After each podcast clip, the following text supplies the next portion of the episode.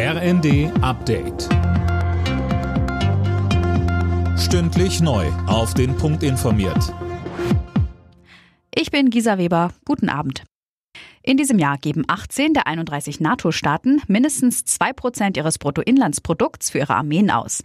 Das hat Generalsekretär Stoltenberg erklärt. Sön Gröling, auch Deutschland ist erstmals seit langem unter diesen Ländern. Ja, Deutschland hat so viel für die Verteidigung ausgegeben wie noch nie. Sondervermögen sei Dank. Und Verteidigungsminister Pistorius verlangt, dass die Bundeswehr auch langfristig mehr Geld bekommt. Er hat sich aber gegen eine Erhöhung des Sondervermögens ausgesprochen und fordert stattdessen einen generell höheren Etat. Denn die Truppe brauche mehr moderne Ausrüstung und damit einher gehen auch höhere Instandhaltungskosten.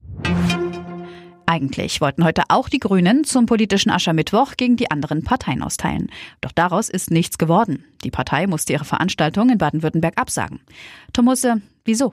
Also die Rede ist von Sicherheitsbedenken. Vor der Halle in Biberach gab es Proteste, unter anderem von Landwirten, die mit Traktoren die Straßen blockierten. Von der Polizei heißt es, Beamte und Fahrzeuge seien auch mit Gegenständen beworfen worden. Der Landesbauernverband in Baden-Württemberg hat sich bereits von der Protestaktion distanziert. In Biberach sollten auch Landwirtschaftsminister Özdemir und Grünen-Chefin Lang sprechen. Die SPD wirft Justizminister Buschmann vor, nichts gegen steigende Mieten zu tun. Wie die Rheinische Post schreibt, weist die SPD-Fraktion darauf hin, dass die Mietpreisbremse Ende nächsten Jahres ausläuft. Deshalb solle das Parlament bis April über eine Mietrechtsreform beraten.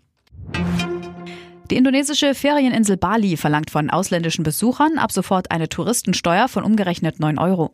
Das Geld soll in Projekte zum Schutz der Umwelt und der heimischen Kultur investiert werden. Nach Bali kommen jedes Jahr Millionen Touristen. Benedikt Doll hat die Medaillendurststrecke der deutschen Biathleten beendet. Im Einzel über 20 Kilometer gewann er bei der WM in Tschechien Bronze.